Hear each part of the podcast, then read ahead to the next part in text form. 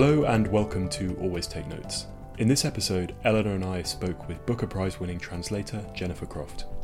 Jennifer spoke about her entry into translation and how she has uh, maintained her working relationship with the Polish writer Olga Tokarczuk, uh, who is the Booker winning writer of Flights. And lastly, she talked about the role of AI uh, and tech in translation.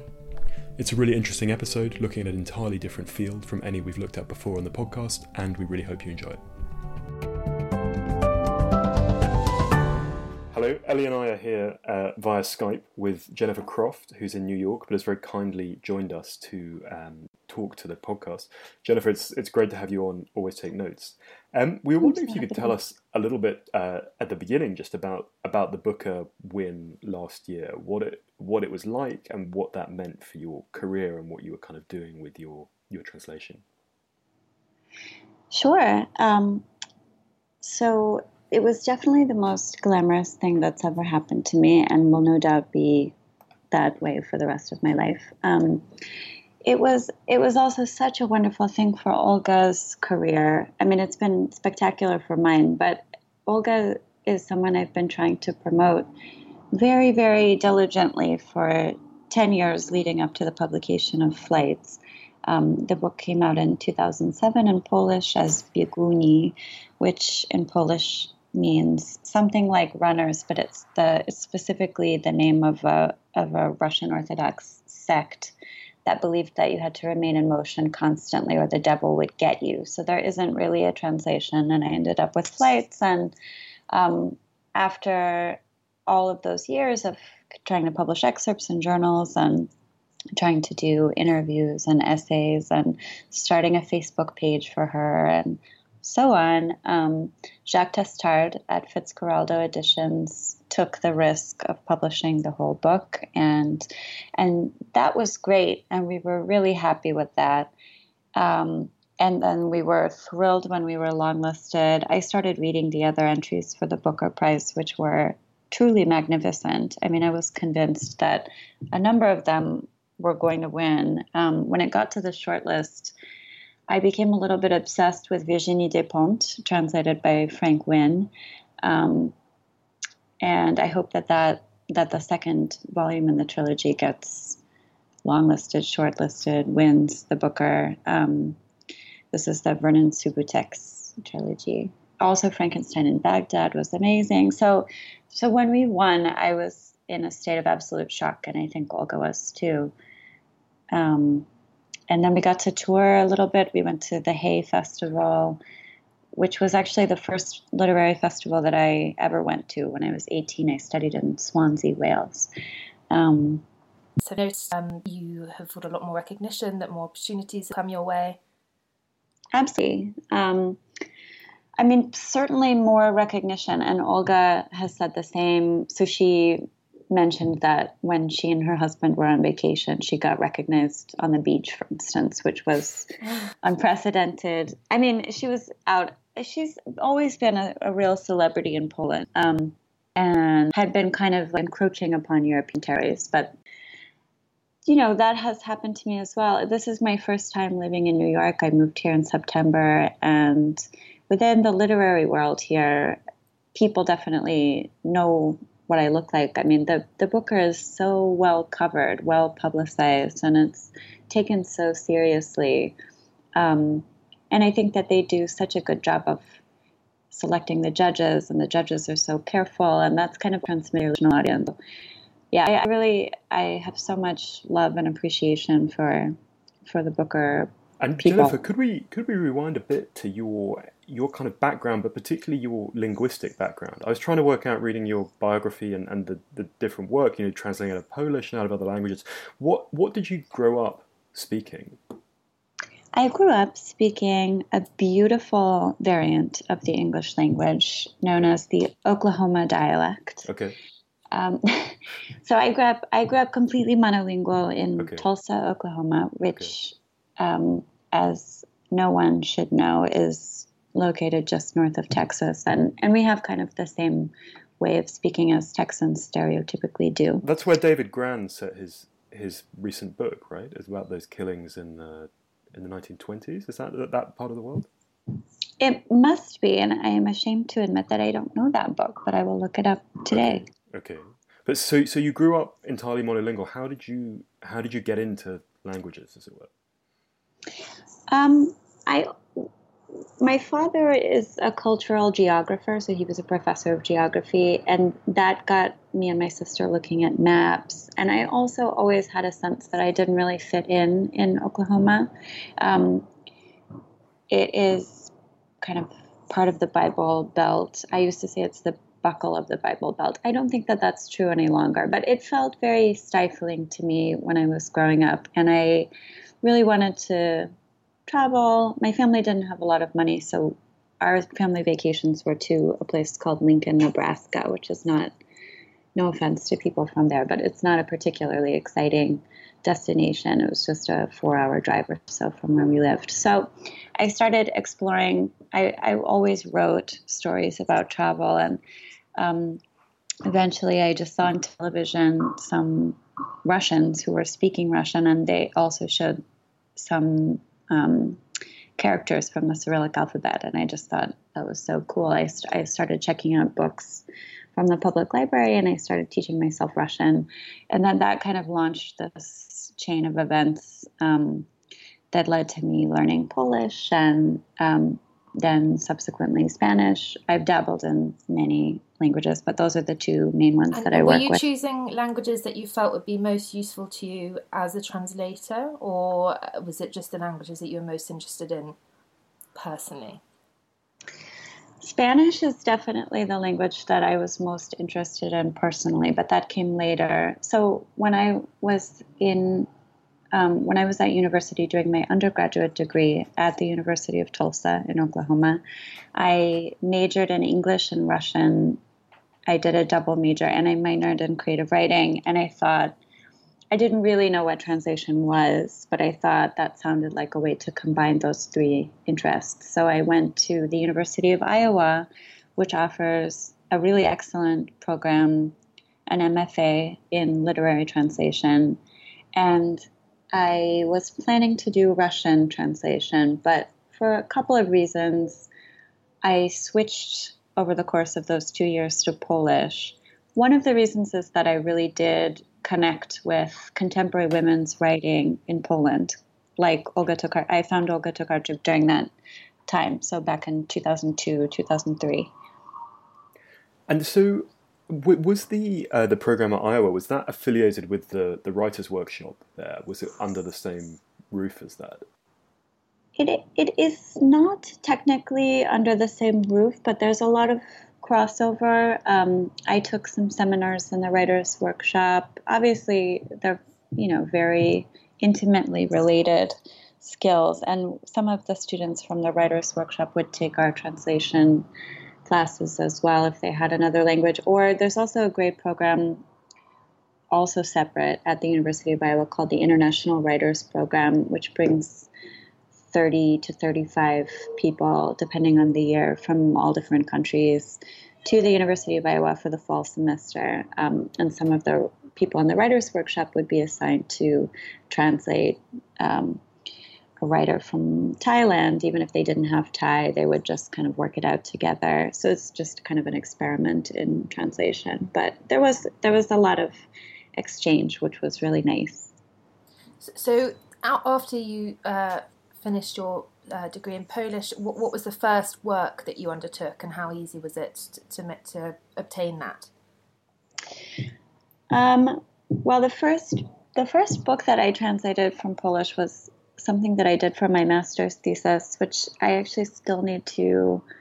Um, I keep meaning to go back and polish it and submit it for publication. It's a book by Hanna Krall, um, who writes reportage, which is one of Poland's kind of finest, most interesting genres.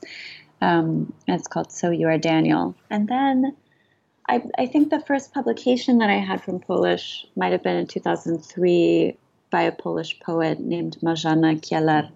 But at the at that time, I wasn't really earning money from translation. Um, I received a Fulbright to go to Warsaw, to the University of Warsaw for one year after I finished my master's degree. Um, and that kind of funded my first round of translations once I was in the country. Um, that was specifically to translate contemporary women writers. And I think that was around the time that I started working on Olga's short stories.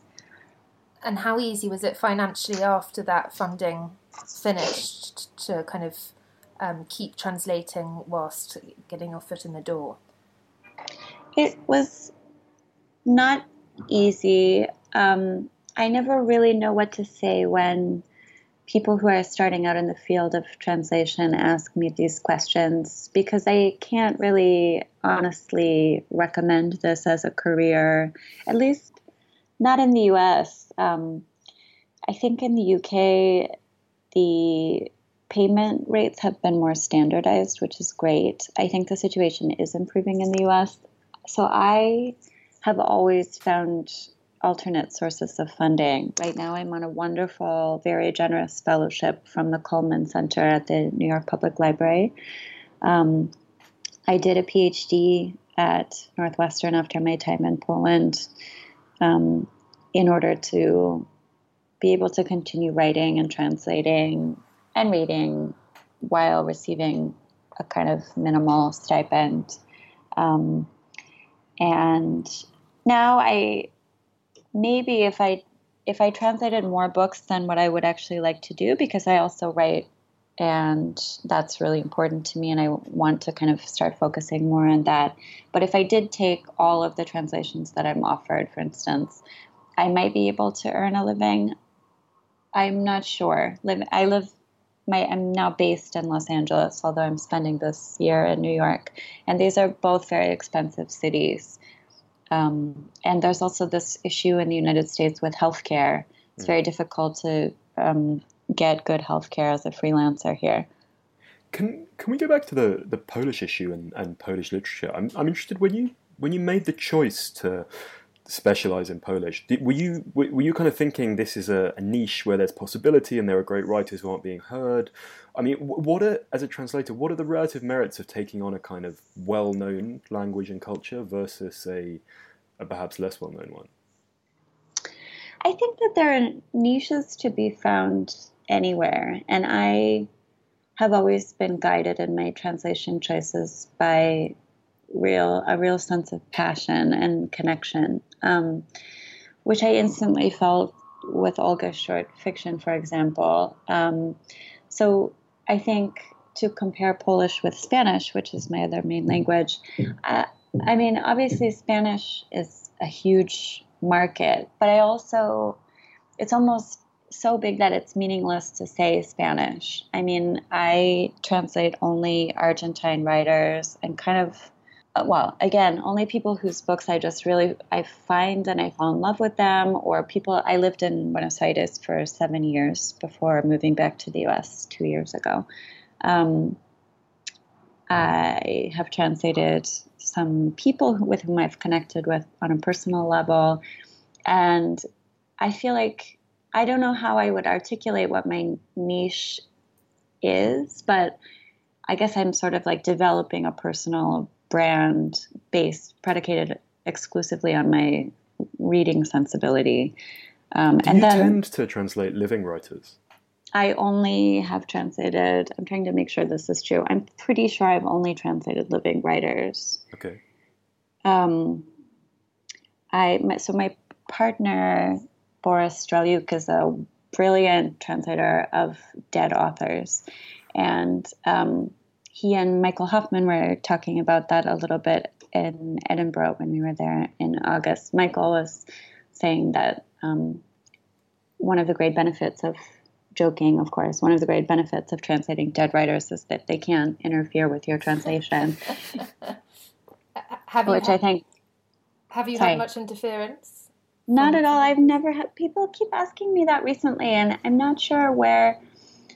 Um, I mean, that would be a nightmare. I have never had anyone, although everyone speaks English, right? At least some English, or at least they think they speak English. But I have never had anyone go over my translation and, and send feedback. Um, so I was I was reading an interview with the um, translator Sam Taylor, who translates um, the French author Leila Slimani's work, and he was saying how he had absolutely zero contact with her whilst translating both her books. Is that unusual? do you tend to always have some sort of rapport with your authors? That's interesting because I just heard an interview with her um, in which she lavished his translations with um, really generous praise. So, um, yeah. And, and um, do you have um, a similar level of spoken fluency in these languages as well as uh, written and reading and, and writing? Are you are you able to sort of talk Polish literature in Polish, or what what language would those conversations with the author be happening in?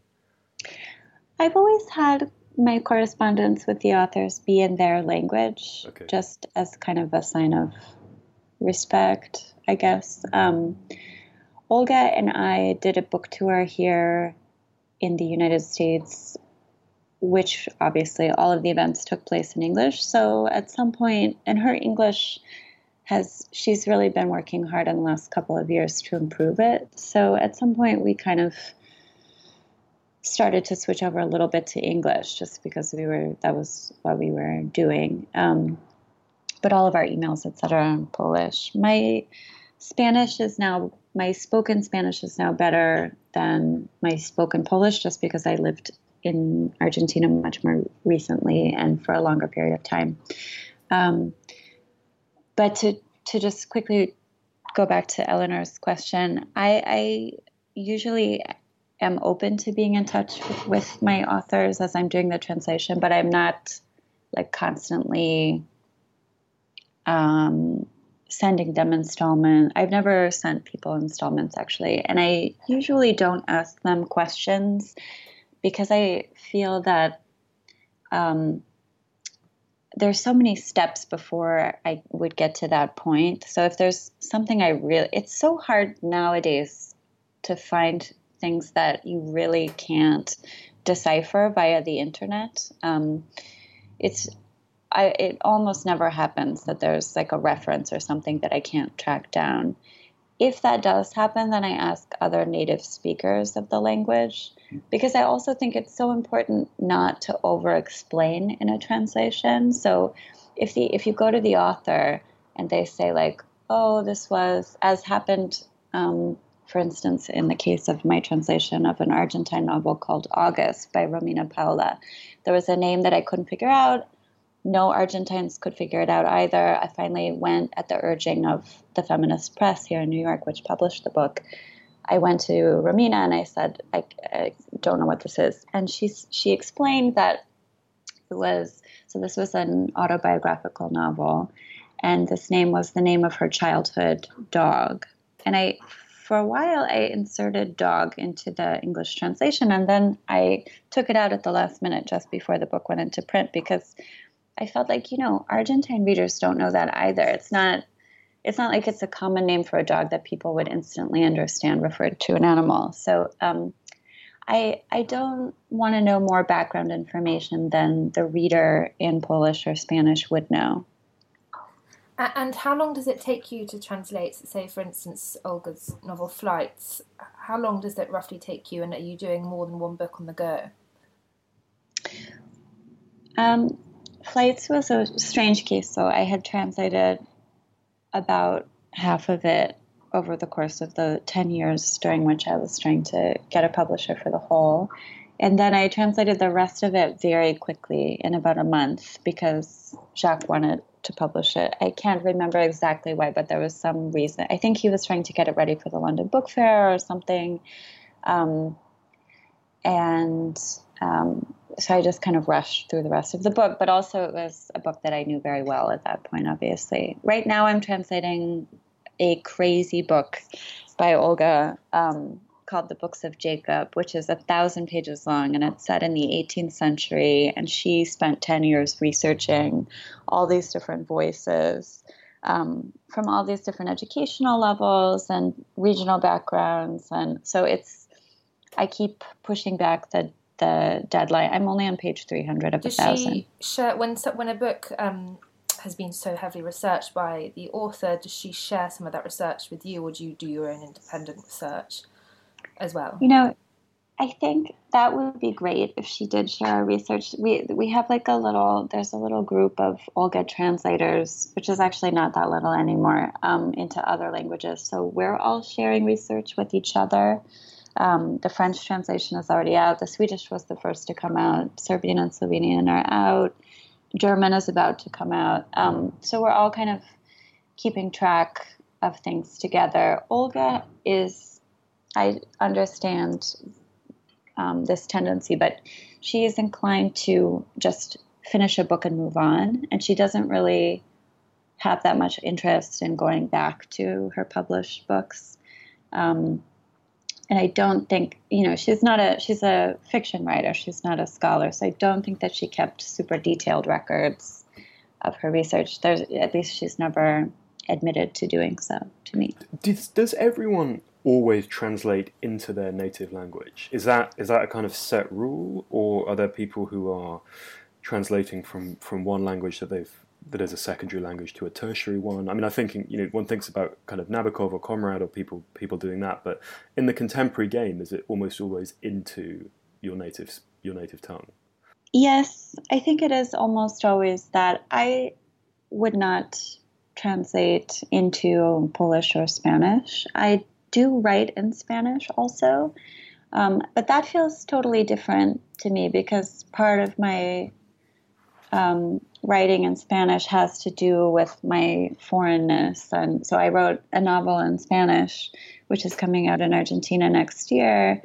Um, but but kind of part of the story of that, which is embedded in the language, is my coming to Argentina from elsewhere, and that doesn't have anything to do with someone else's story. So I think that for me, I will never have the absolute precision in Polish or Spanish to be able to translate into those languages. It's it's so subtle and so difficult to translate into English um, already. So I just yeah, and I don't actually. I know that there are people who translate out of their native language. I think that's especially true of people who come from so called minor languages, where there just aren't that many English speaker, native English speakers who know even something like Ukrainian, for example. Um, there are quite a few Ukrainians, Ukrainian writers, etc., who are trying to translate into English, just because it's like a vast literature that's very dynamic and no one's really um, or people are just beginning to translate it into contemporary Ukrainian literature into English. And you say you're working on another book um, with Olga, the, Books of Jacob.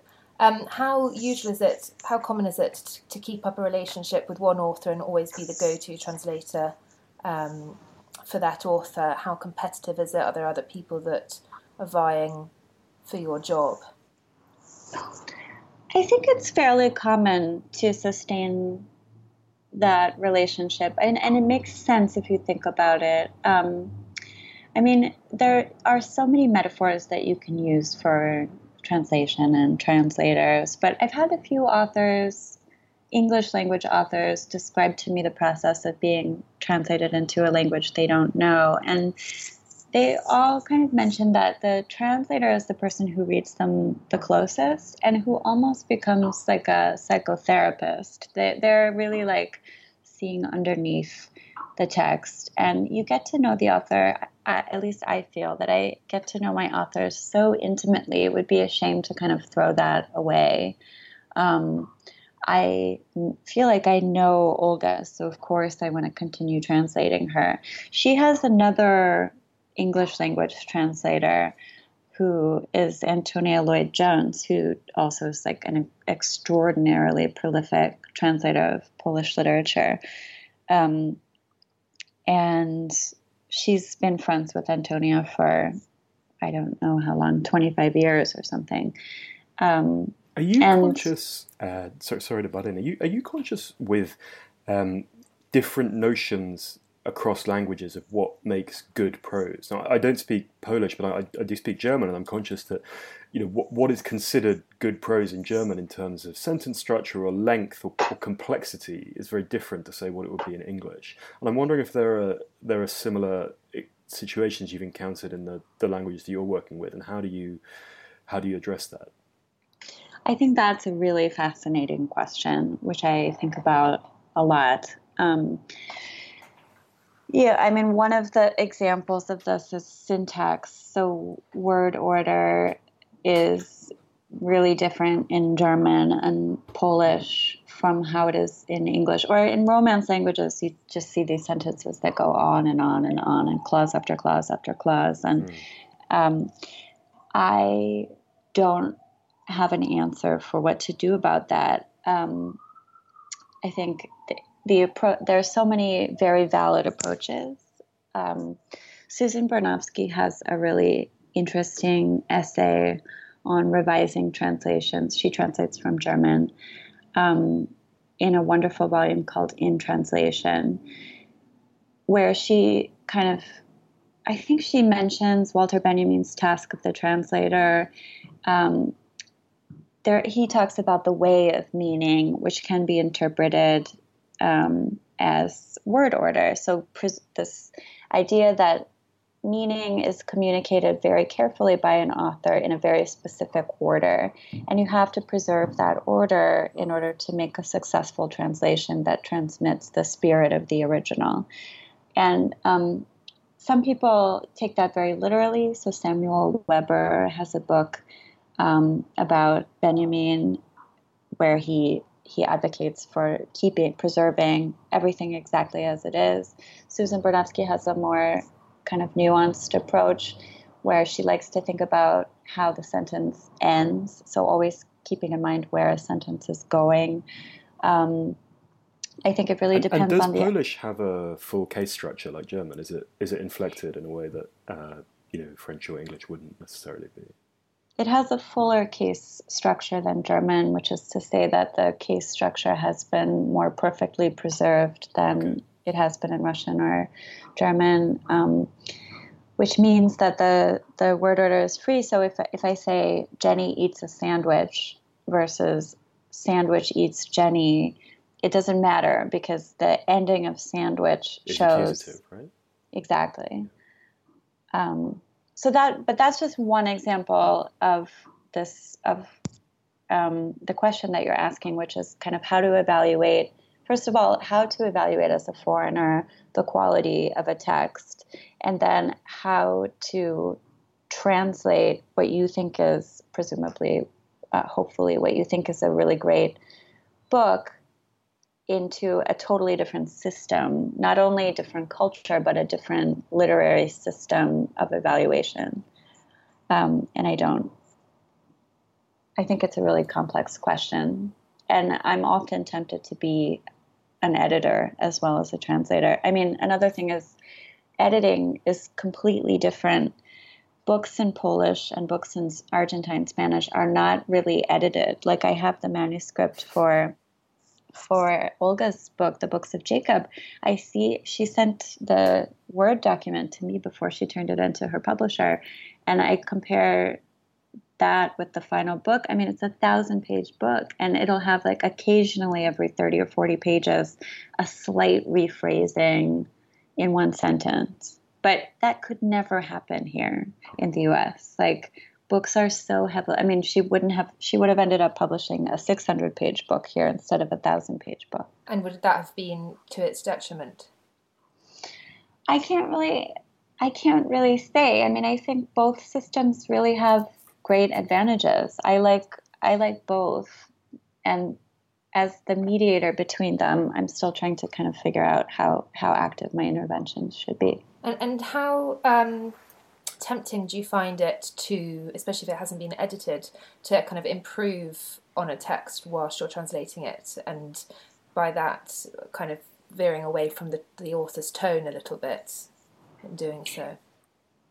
It's very tempting for me. I don't know if it necessarily requires veering away from the author's tone, so much as in an ideal editing process, you kind of just help them achieve the perfect culmination of their tonal intentions. But I think that what I would like to do more of in the future is something I've done a little bit of already, which is to kind of get get into the translation in the very early stages. So before the book is actually published and really like collaborate with the writer on making the final text in both languages. Um, I can't, there's not really much I can do with the books of Jacob, which I mean, Olga is also like a completely brilliant expert writer, and I definitely don't mind having those 400 pages that might have been cut in were she American. But um, I, I always like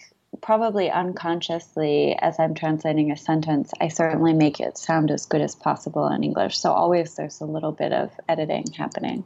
How much uh, cultural context do you do you find yourself having to give? I, mean, I, I, remember talking to a Russian friend of mine about Bulgakov, and I said I'd, I'd read The Master and Margarita, and it, had, it, kind of had left me somewhat cold. And she said, "Well, look, there's whole like endless jokes and references to Moscow in the 30s and things like that. That you know, not only do not get because you don't speak Russian, but because you're you're not sort of you know in in the Milo at the time. How much of that that sort of explanation are you are you having to do? I think less because I am translating contemporary writers, but I do think that I mean there are always little things that probably again unconsciously I'm supplementing in the smallest possible ways. Um, even just little like descriptions of cityscapes or food or um, kind of daily. I feel like daily things are actually the most difficult to translate because they tend to be the things that are the most taken for granted, but also the kind of fundamental fabric of society and therefore very important to any book. Um, and I think for that reason, I also really wanted to live in the countries from which I was translating texts. Um, again, my my experiences in Argentina are more recent, but I do go back to Poland pretty frequently so that I just like am able to make sure that I'm in on all of those references rather than just like seeing a word and knowing its its definition, which isn't enough. And and what's the relationship with your editor? And does your editor compare both texts? Is he or she able to speak both languages? And do you ever get criticism, or um, do you ever have to change your translation? I haven't had that for Polish, although Jacques Testard does something which is helpful, which is to compare the French translation, um, which has so far been faster than the English translation, um, which is good because it often, of course, like we're two, the French translator, whose name is Maryla Laurent, is a completely different person from me, and she's making different decisions about how to interpret things. So often his questions about divergences don't result in changes, but because it just it turns out that we took the sentence in a different direction, but but that's fine. But it's good. I like it because it it causes me to really reflect on on the nature of the choices that I'm making. And then obviously, if in a thousand page book, for instance, what if I miss a sentence at some point? Like Jacques will find that, which is reassuring to know. Where do you see the role of technology with translation, both in terms of do you think that uh, kind of Google Translate AI led things could potentially eclipse the human there, but also in terms of, you know, do you use a, a, digital dictionary, as it were? Do you use digital aids in, in your own work? Oh, I definitely do. And I can't wrap my mind around the fact that people used to not have that. I just, um, I rely very heavily on the internet to do my job. Although, I mean, then in fairness, if the internet goes out for a few minutes, I kind of enjoy having that space and that quiet to kind of just do it on my own. But what, I, what do you I, use? Do you use WordReference? Is something as simple as that, or do you have special programs and?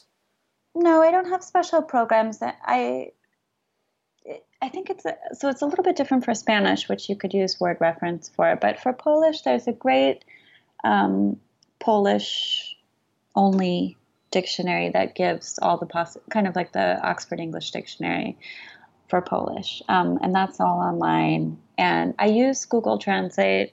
Um, it's pretty good for Polish. It, I mean, you know, it improves by the day.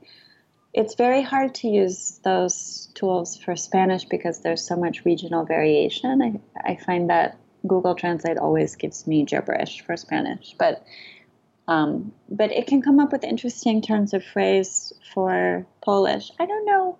Probably, I mean, I will be killed by every translator I know for saying this, but probably it could translate some literature. It can't quite do it right now, but I think, you know, in a decade, Google Translate could translate, I don't know, like a mystery novel or something from Spanish. Totally fine. I think that's totally possible. Forgive, I mean- forgive my ignorance, but what is WordReference? It's not a, a piece of software I'm familiar No. with. It's um, it's a website. Maybe Eleanor wants Wait. to. Well, it's it's kind of what we used at. I I studied French university. It's what kind of every language student and beyond would just use. Just input a word and it can translate from English to French, French to English, Spanish to you know basically every. Okay. I don't know if, what I don't know if you know Jenny if it doesn't cater to any to certain languages. You know, I'm not sure. I've never used it for Polish, which might mean that it doesn't have Polish, but it doesn't necessarily. I just use different websites. I've used it to look up things in German and French for sure. But it's very good because it kind of gives you reference links to learn more about a word and takes you to forums where if there is something untranslatable, that's- other people have discussed it Okay. at length. And I'm really. go go ahead, Jenny. Oh, I just wanted to say that I'm really in favor of technology. I love Duolingo, for instance, the language learning app. Um, I think that stuff is really helpful, and I see no reason to resist. Do you do uh, non-literary translation? Do you do you know commercial documents or or anything like that? I don't. I did do quite a bit of academic translation, which is like literary adjacent, especially the people that I was working with. And I enjoyed that, and I enjoyed kind of getting into fields like art history or a little bit of history. But I am not doing that at the moment, and I have no immediate intention of doing that again. What's the best route in for kind of people that want to start out in the industry? Would you say it would be starting with commercial translation and then kind of migrating into literary or going straight for I what you want? Yeah, I'm not sure. I think it, it just depends on what you want. I'm not sure that there's that there needs to be any progression. Like if you're if you want to be a technical translator, there's no reason why you should start by translating Tolstoy and vice versa. Um, I don't think that there's any special benefit to knowing how to say terms for the innards of a computer, for instance. Um, uh, I don't in either language. Like I, I think, I mean, there are. It's it's hard to become a literary translator, but it's also hard to become a writer. Um, so it just requires like a lot of. I think it does require like another day job, at at first and possibly for a long time. Um, but I but it requires like a lot of humility, a lot of dealing with reject. I've been rejected from absolutely everywhere and absolutely everything. And it's good because I've gotten totally used to it for my own writing, for Olga's writing, for everybody. Um, it's really important to just kind of immerse yourself in the literature of the language that you're translating from and the culture. And same for your target language and also the publishing industry. And it's really important to kind of get to know editors and be sensitive to what they want and what they need. And it's a very long process Do you have any particular translator heroes or heroines? I, I know that The Economist recently ran an, a wonderful obituary for the woman who translated Asterix into English, as well as other things. Um, and I think it's sort of the famous Tolstoy translators and, and stuff like that. I suppose the King James Bible people are there. Is, do you feel you're sort of part of a, a great tradition? yeah sure i mean i went to do a PhD at Northwestern University in Chicago because I had heard Clare Cavanagh give a really rousing talk about her translation of Wisława Szymborska. So that's like specifically Polish, but I think, you know, she's she's a really brilliant. She she and Szymborska won the Nobel Prize and um, very deservedly so. Um, yeah, I have a lot of just kind of in that generation models. I think Antonia Lloyd Jones, whom I've mentioned, is great. Frank Wynne is fantastic. Um, Ellen Elias Bursać is an incredible translator from um, Bosnian, Croatian, and Serbian. Um, so, yeah, I have a lot of kind of immediate role models. And in terms of if there's a certain writer that you'd really love to translate for, uh, how do you go about? Is it ever worth kind of just putting yourself forward? How does that happen? Yes, so that's what I've always done. I have noticed that other people don't do this, but I think it's really important to first see if they have already been translated into English. And if they have, I think it's really essential to reach out to the person who translated them. Um, because, as I said before, it is common to have an ongoing relationship between an author and a translator.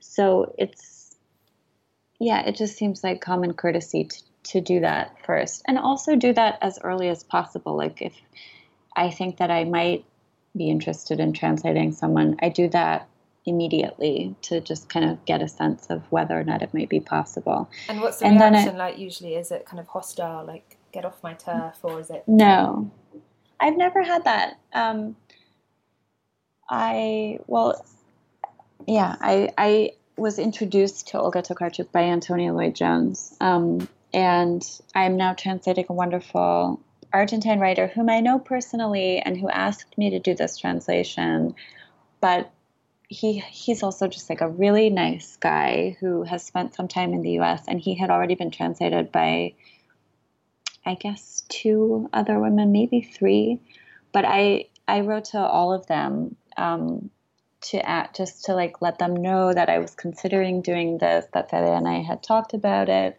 Um, and they were all really happy. They were all like doing other projects. One of them was finishing her dissertation. One of them was writing her own book. Um, that there could obviously be a situation in which the person just says no i'm already working on that in which case you just i would just move on.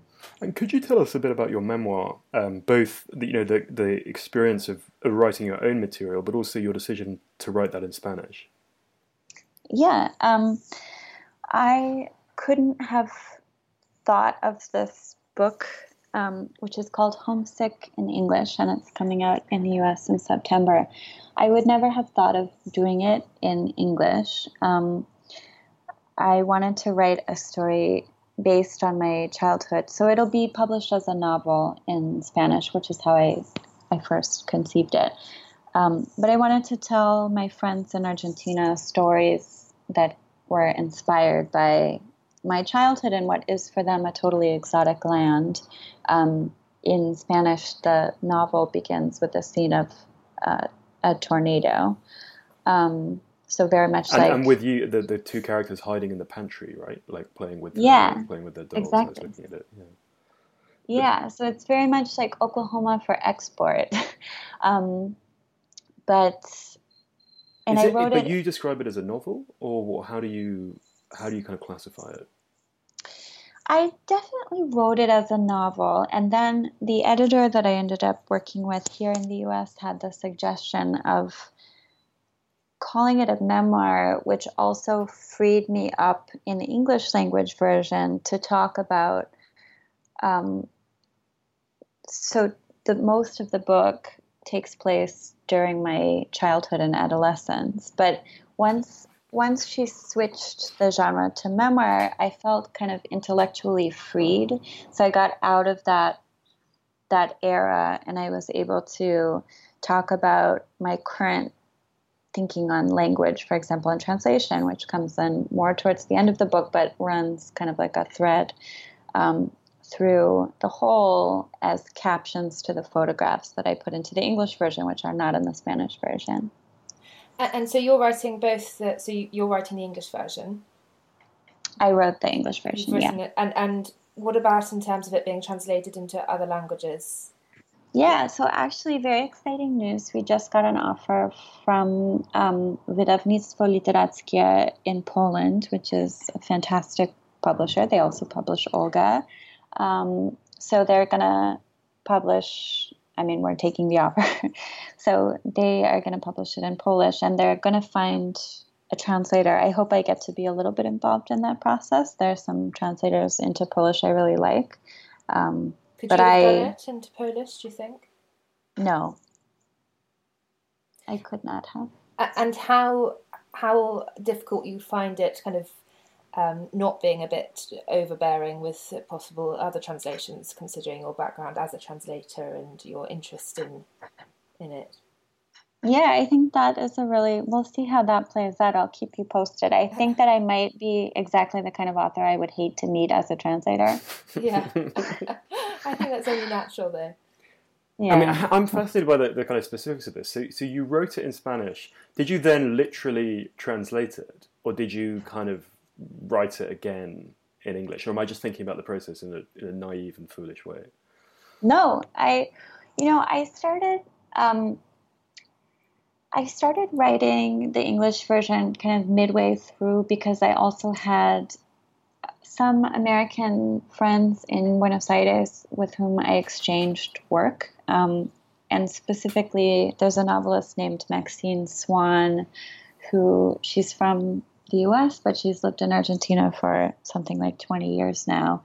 Um, but she still writes in English, and she she was like a great she was a wonderful mentor for me as well while I was there. And um, she encouraged me to start writing it in English. And um, so I did. So, are there uh, any, is it there, different in any way? Do you find yourself changing things around? Yeah, I mean, and that also goes back to this question of what is good, what is good literature, and realizing that that really varies from place to place. Um, the pace was intent. So it's very, especially when you're submitting, it's very important in the US for something very dramatic to happen in the opening pages. You're supposed to grab the reader's attention and then be very efficient. This is like the American way. Um, that isn't the case for Argentina. So uh, the pace that I originally had, and this is a, a response that I always get from editors when I'm submitting translations, um, that it's just too slow and too atmospheric. And I certainly got that for flights many times. Um, Do you think there's something in the way that translated fiction is is published or, or kind of covered? And I remember a while ago we had Laura Barber who runs Granta, the publishing house in the UK, which has run a lot of stuff in translation. She said when she came in, she felt that they were publishing stuff with sort of very spare covers that made it look like very worthy but a bit boring, like kind of Ryvita was how she described it. And she felt that like this was a mistake and that you know these were amazing books and and that they shouldn't be sold as a sort of you know good for the soul but maybe not very exciting thing. Yeah, that is definitely an issue. I think that's getting better. Um, I always was so frustrated, especially because that is also, it varies from place to place. So I found that people really expected so called Eastern European literature, which Poles would never call themselves Eastern European. They're Central Europeans, but so called Eastern European literature is supposed to teach us how to suffer, basically. So people want harrowing tales of wartime alcoholism and rape and whatever. And then from Latin American literature, they just want like sex. It's it's really frustrating that these stupid stereotypes do still continue to influence the publishing industry because the you know editors think like this is what their readers expect, therefore. Um, but yeah, I I mean Riverhead, for instance, which is Olga's publisher here in the U.S., they have a brilliant designer. Their head of design, who's named Helen Yentus, does such innovative, colorful covers they're the same for the translations as they are for the American fiction and nonfiction. Um, obviously, Fitzcarraldo has its own in the UK has its own kind of signature brand, which might fit with the uh, very like aware of its own gravitas idea. But um, but yeah, I think in general that that idea that translations have to be weightier has been an impediment to them finding a wider readership. Well, hopefully that will improve. Uh, fingers crossed. Well, thank you so much, Jenny. We're, we're sadly running out of time here, but um, it's been a pleasure speaking to you, and we're looking forward to, to reading your forthcoming work. Thank you so much for having me. It was a real pleasure. So, Simon, how did you think that that went? Uh, Skype's always challenging, but I think we're getting better at it. And I found the discussion really fascinating. We'd never had a translator on before, and she gave us an insight into a whole world that's crucial but has these fascinating questions like how you deal with Polish case structure in English and how much context you give, and is it okay to use a digital dictionary? Um, and again, really did what we try and do on the show, which is lifting the lid on an unfamiliar world. What do you think? Well, it's a shame actually, because literary translation has always been something I've been interested in, but she really did put me off because she did say no one should attempt the career, and it does sound really tough. Um, I wouldn't even know how you'd get into it really, um, and she wasn't really able to give that much advice on how you do get into it. She seems to have got well, she's obviously brilliant, but she's got lucky as well. Yeah, I think I think she was pretty clear that you're not going to make a, a sole living from doing it, and you've got to do other stuff. But she's had quite a lot of success doing that as well. Um, anyway, Ellie, what have you been up to of late? Uh, of late, I've been doing a lot of gig reviews for Telegraph, um, including Billie Eilish, who I was very uh, grumpy about because I couldn't hear her sing due to the hysterical fans, because that is a very much a new phenomenon, worse than Beatlemania, I think, is hysterical 15 year old girls. Um, I'm going to come clean and say I don't know who Billie Eilish no, it's fine. is. She's quite a young, kind of up and coming uh, singer. Uh, anyway, I don't need to sell Billie Eilish to, to my podcast listeners, but um, she's good actually. Okay. Um, anyway, I have been working on this magazine piece uh, for Bloomberg Business Week this week and working towards a deadline tomorrow. So busy with that as ever. Anyway, this has been Always Take Notes, hosted by me, Simon Akam. And me, Eleanor Halls. Our producer is Nicola Keane. Zara Hankir handles our social media.